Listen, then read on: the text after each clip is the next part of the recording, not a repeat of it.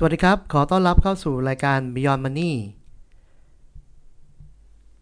ช่วงนี้ทุกท่านน่าจะมีความกังวลนะครับหลายท่านก็รู้สึกกลัว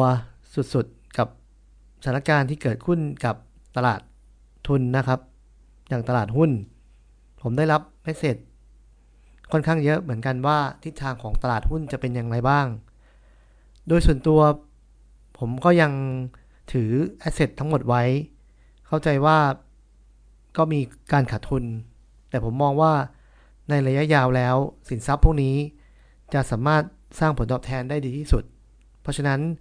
ผมจึงไม่ได้เครียดอะไรนะครับก็หุ้นตกทุกวันก็ยังอยู่ได้นะครับมีงานให้ทำนะครับมีความรู้และมีแฟนเพจให้ผมคุยด้วยได้นะครับจริงๆวันนี้จะมาคุยในหัวข้อที่หลายๆคนสงสัยมากเลยว่าหุ้นก็ตกน้ำมันก็ราคาดิ่งนะครับแถมล่าสุดทองคำราคายังปรับตัวลดลงอีกแล้วอย่างนี้ในระบบมันเงินมันหายไปไหนครับในเมื่อทุกอย่างมันลงหมดเลยแสดงว่ามีคนขายเงินแล้วเอาเงินไปทำอะไรสักอย่างหนึ่งวันนี้เดี๋ยวผมจะมาไขข้อสงสัยกันในหัวข้อนี้นะครับว่าเงินมันหายไปไหนก่อนที่เราจะมาคุยกันผมขอเท้าความตัวแอสเซทต่างๆผลตอบแทนตั้งแต่ต้นเดือนมีนาคมเป็นต้นมานะครับว่าผลตอบแทนเป็นอย่างไรบ้างโดยหุ้นไทยผลตอบแทนติดลบถึง 22.7% นะครับอันนี้ถึงตัวเลขถึงเมื่อวานนี้โดยปรับตัวลดลงจาก 1,340 จุดเหลือเพียงแค่ 1,035 จุดนะครับส่วนที่2คือ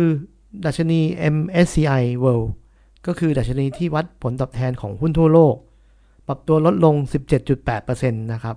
ภายในตั้งแต่ต้นเดือนที่ผ่านมานะครับส่วนน้ำมันนะครับน้ำมันจะลงดิ่งมากหน่อยนะครับลดลงไปถึง 39.7% นะครับ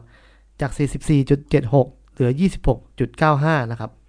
จริงๆล่าสุดเมื่อวานนี้จะเหลือแค่$20เท่านั้นนะครับ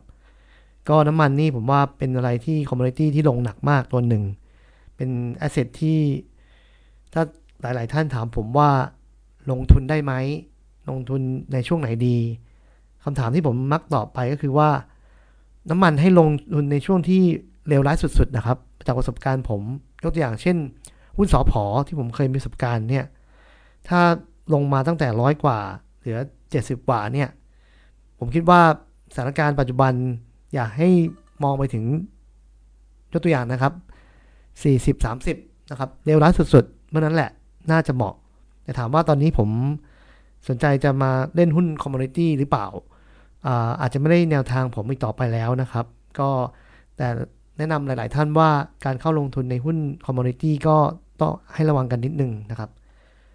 ในส่วนของทองคำจริงๆทองคำเป็นแอสเซทสินทรัพย์ที่สร้างผลตอบแทนได้ดีในช่วงตั้งแต่ต้นปีจนถึงประมาณต้นกุมภาครับหลังจากนั้น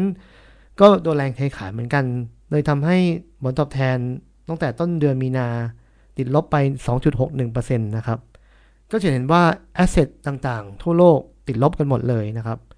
จริงๆจะมีดัชนีตัวหนึ่งที่เป็นดัชนีเรียกว่า VIX นะครับหลายๆท่านลองไปเสิร์ชดูเป็นดัชนีที่เรียกว่า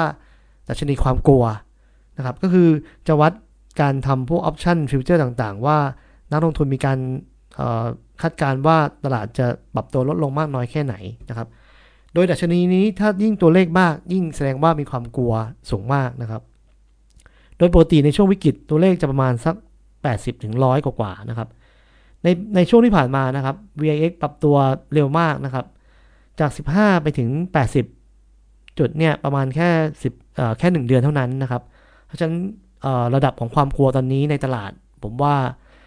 สูงมากนะครับแต่ผมก็ไม่รู้ว่าจะสูงขึ้นไปถึงจุดสูงสุดเมื่อไหร่นะครับตัวสุดท้ายที่อยากให้เห็นก็คือพันธบัตรรัฐบาลนะครับของอเมริกาโดยเฉพาะระยะเวลา10ปีนะครับจริงๆก็คือผลตอบแทนเนื่องจากมีคนเข้าไปซื้อพันธบัตรเยอะเลยทำให้ผลตอบแทนในยิวของมันลดลงต่ำกว่า 1% นะครับจริงๆเพิ่งกระดกขึ้นมาเหลือเกิน 1% ใน 2-3 วันที่ผ่านมาแต่ถ้าดูในผลตอบแทนของ Capital Gain นะครับก็หมายความว่านักลงทุนไปซื้อพันธบัตรแล้วได้ราคามาเท่าไหร่ตอนที่ขายนะครับตอนช่วงที่เราคุยกันตอนนี้คือ อย่างหุ้นพันธบัตรของสหรัฐก็ได้ผลตอบแทน 3.3% ในขณะที่พันธบัตรของรัฐบาลไทยได้ผลตอบแทน 2.5% เพราะฉะนั้นน่าจะเห็นว่าในส่วนของเงินเนี่ยถ้าคุยแล้วก็น่าจะรู้ว่าเงินมันไหลไปไหนบ้างนะครับก็อย่างที่ผมเปิดประเด็นไว้ว่ามี2แหล่งนะครับที่ผมคิดว่าเงินมันหายไปไหนนะครับข้อแรกก็คืออย่างที่เมื่อกี้เกินไปแล้วจริงๆแล้วเงินอ่ะเข้าไปอยู่ที่พันธบัตรรัฐบาลเยอะมากนะครับเลยทำให้กดยิวผลตอบแทนลดลงต่ำกว่า 1% ที่ผมเกินไปนะครับเพิ่งมีล่าสุดที่ยิวเนี่ยปรับตัวขึ้นแสดงว่าแม้กระทั่งพันธบัตรรัฐบาลก็ยังมีแรงขายเหมือนกันนะครับเลยเป็นที่เข้าใจว่าตอนนี้คนส่วนมาก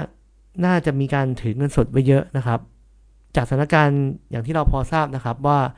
หลายๆบริษัทนะครับให้คนลาโดยไม่มีการจ่ายเงินให้ทำงานที่บ้านห้างก็ไม่มีคนเดินนะครับบางห้างก็ต้องปิดไปเพราะฉะนั้นในแง่ของการหมุนของเงินจะมีอัตราที่ต่ำมากฉะนั้นผมเข้าใจว่าคนทั่วไปน่าจะเก็บเงินกันไว้อยู่กับตัวนะครับค่อนข้างเยอะเพราะว่าเผื่อเกิดสถานการณ์อะไรฉุกเฉินนะครับความรุนแรงเพิ่มขึ้นสูงสุดปิดทั้งเมืองปิดทั้งประเทศเขาก็ยังมีเงินมาใช้เงินได้อยู่ดีนะครับก็อันนี้เป็นส่วนที่ทำให้เขาเก็บเงินไว้อยู่กับตัวค่อนข้างเยอะนะครับอีกส่วนหนึ่งที่มีแหล่งหนึ่งบอกว่าจริงๆแล้วก็อาจจะเป็นส่วนหนึ่งเหมือนกันที่ผู้จัดการกองทุนมีการรีบาลานซ์พอร์ตนะครับเช่นมีได้หุ้นตกนะครับน้ำมันก็ตกแต่ทองคำได้ผลกำไรพันธบัตรได้ผลกำไรดีขึ้นนะครับได้ผลตอบแทนดีก็จะขายแอสเซทนี้เพื่อทำให้พอร์ตของตัวเองไม่ติดลบมากไปกว่านี้นะครับอันนี้ก็เป็นสาเหตุก็คือเงินก็จะอยู่ใน 3-4 ส่วนที่ผมกล่าวไปนะครับทีนี้เรามามองกันว่าสิ่งที่รัฐบาลโดยเฉพาะรัฐบาลอเมริกาเนี่ยอัดฉีดหรือว่าเข้ามาช่วยระบบเศรษฐกิจมีอะไรบ้างนะครับก็คือตอนนี้รัฐบาลได้โดยเฉพาะเฟดได้อัดฉีดเงินมาถึง$700,000,000,000นะครับในการซื้อพันธบัตรรัฐบาลหรือการในการทำ QE ส่วนที่2ก็คือล่าสุดมีแผนที่จะอัดฉีดเงินเข้าระบบอีก$1,000,000,000นะครับโดย$500,000,000,000จะเป็นลักษณะของการส่งเงินให้ถึงกับประชากรในอเมริกาทั้งหมดเลยเพื่อให้เป็นแรงชักจูงให้คนเหล่านี้ใช้เงินนะครับให้เพื่อให้เศรษฐกิจหมุนเดินต่อไปได้อีกส่วนหนึ่งก็คืออีก$500,000,000,000นะครับก็จะไปช่วยในธุรกิจโดยเฉพาะธุรกิจขนาดเล็กนะครับเพื่อให้ธุรกิจสามารถอยู่รอดได้นะครับนอกจากนี้เฟดก็ยังลดดอกเบี้ยเหลือ 0% นะครับอย่างที่หลายๆท่านทราบมาแล้วเพราะฉะนั้นในภาพตอนนี้ผมว่ามองว่ากลไกหลักของโลกน่าจะขับเคลื่อนโดยอเมริกากับอีกส่วนหนึ่งที่ออกมาล่าสุดก็คือทางยุโรปที่น่าจะมีแพ็กเกจที่คล้ายๆกับอเมริกามาช่วยในการที่จะอัดฉีดเงินเข้าระบบในการซื้อพันธบัตรอีกประมาณหลายแสนล้านเหมือนกันนะครับที่จะออกมานะครับเพราะฉะนั้นจะเห็นภาพได้ว่าตอนนี้เราคงต้องร่วมด้วยช่วยกันนะครับนักลงทุนหลายๆท่านก็อย่าตื่นตระหนกมากนะครับก็เข้าใจว่าขาดทุนเยอะก็อย่าคิดมากอย่าเครียดนะครับเพราะว่าชีวิตเรายังดำเนินต่อไปได้เรายังมีโอกาสในการหาเงินนะครับก็วันนี้เรารู้นะครับว่าเงินหายไปไหนแล้วนะครับเงินก็คือหลักๆก็คือนักลงทุนเก็บเงินไว้นะครับบางส่วนก็ไปซื้อพันธบัตรรัฐบาลนะครับเก็บไว้ในสินทรัพย์ที่ปลอดภัยนะครับก็วันนี้เป็นเอพิโซดที่เรามาคุยกันให้เห็นในภาพเศรษฐกิจที่เป็นภาพใหญ่กับภาพของ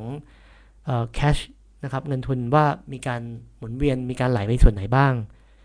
วันนี้ถ้ายังไงชอบติดตามกดแชร์กดไลค์กด Subscribe กดกระดิ่งนะครับวันนี้ขอบคุณมากครับ